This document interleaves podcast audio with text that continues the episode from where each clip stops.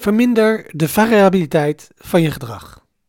Boek The Willpower Instinct van Kelly McGonigal.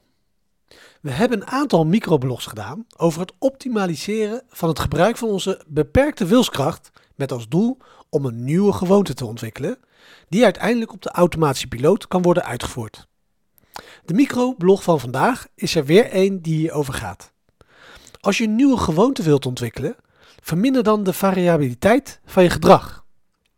Stel dat je de gewoonte van mediteren wil ontwikkelen en je bent duidelijk uit over de reden, hè, je waarom.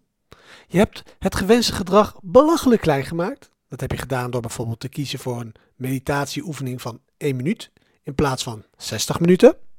Je hebt ook met jezelf afgesproken om er honderd procent voor te gaan, et cetera, et cetera.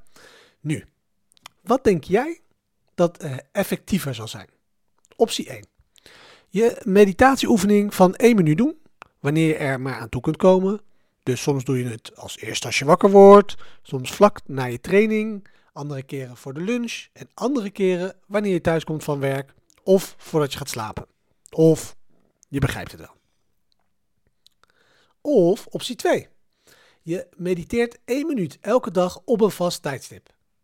Dus je besluit dat je een bepaald op een bepaald tijdstip van de dag, zeg direct nadat je wakker bent, de beste tijd zou zijn en je doet je nieuwe gewoonte op dat moment elke dag.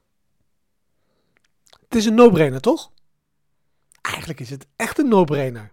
Door de variabiliteit van je gedrag te verminderen, vergroot je de kans om dat gedrag succesvol te ontwikkelen, zodat het op de automatische piloot kan worden uitgevoerd.